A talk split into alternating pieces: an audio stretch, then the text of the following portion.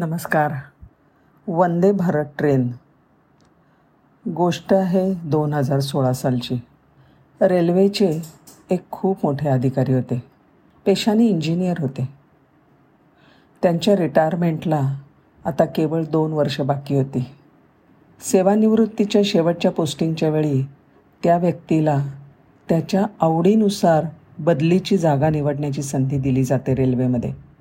पसंतीच्या ठिकाणी पोस्टिंग एवढ्यासाठी की त्यांनी ह्या दोन वर्षात आपल्या आवडीच्या ठिकाणी निवृत्तीनंतर राहण्याची सोय करावी.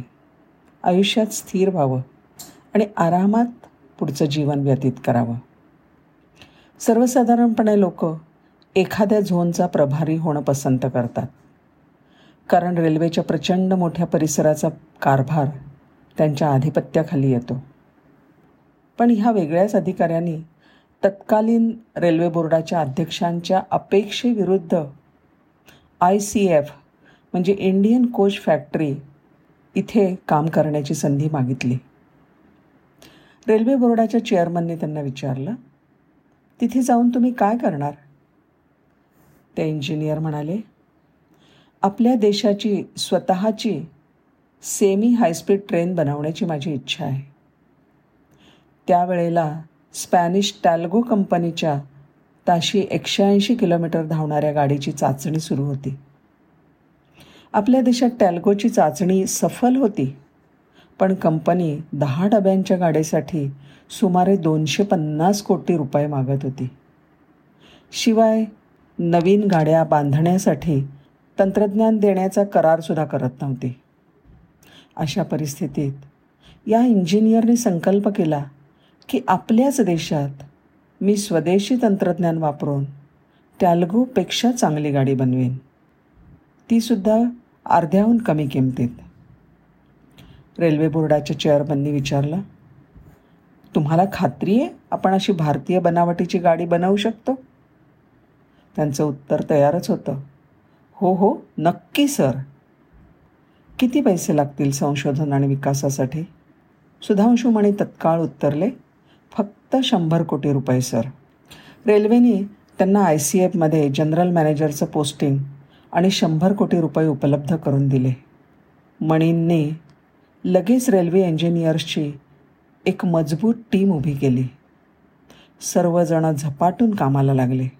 अठरा महिन्यांच्या अथक परिश्रमानंतर जे निर्दोष प्रॉडक्ट तयार झालं त्याला आपण ट्रेन एटीन म्हणजेच वंदे भारत रॅक या नावाने ओळखतो. आणि ठाऊक आहे या सोळा डब्यांच्या गाडीला खर्च किती लागला? केवळ सत्त्याण्णव कोटी रुपये. ज्या वेळेला टेल्गो दहा डब्यांच्या ट्रेनचे दोनशे पन्नास कोटी रुपये मागत होती. भारतीय रेल्वेला हायटेक बनवण्याच्या उद्देशाने आय सी एफचे जनरल मॅनेजर सुधांशु मणी यांनी ट्रेन एटीन बनवण्याचा निर्णय घेतला. ट्रेन एटीन ही भारतीय रेल्वेच्या गौरवशाली इतिहासातला निर्दोष हिरा आहे. या गाडीचं वैशिष्ट्य असं आहे की हिला ओढण्यासाठी कोणत्याही इंजिनाची गरज भासत नाही. कारण हिचा प्रत्येक डबा स्वतःच सेल्फ प्रोपेल्ड म्हणजे प्रत्येक डब्यात मोटर लावलेली आहे. सोळा डब्यांच्या ह्या वेगवान गाडीमध्ये दोन एक्झिक्युटिव्ह क्लास कोचेस आणि चौदा चेअर कार कोचेस सध्या आहेत. गाडीचा आवाज़ ऐकूया.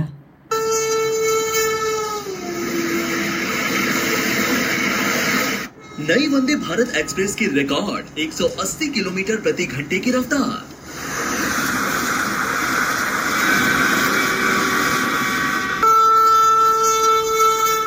बैलेंस ऐसा कि गिलास का पानी तक नहीं गिरा।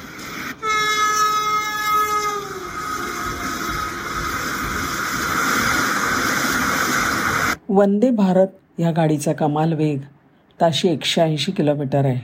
मेट्रोपेक्षा तीन पट वेगवान अशी ही वातानुकूलित गाडी बसल्यावरती विमानाचीच अनुभूती देते.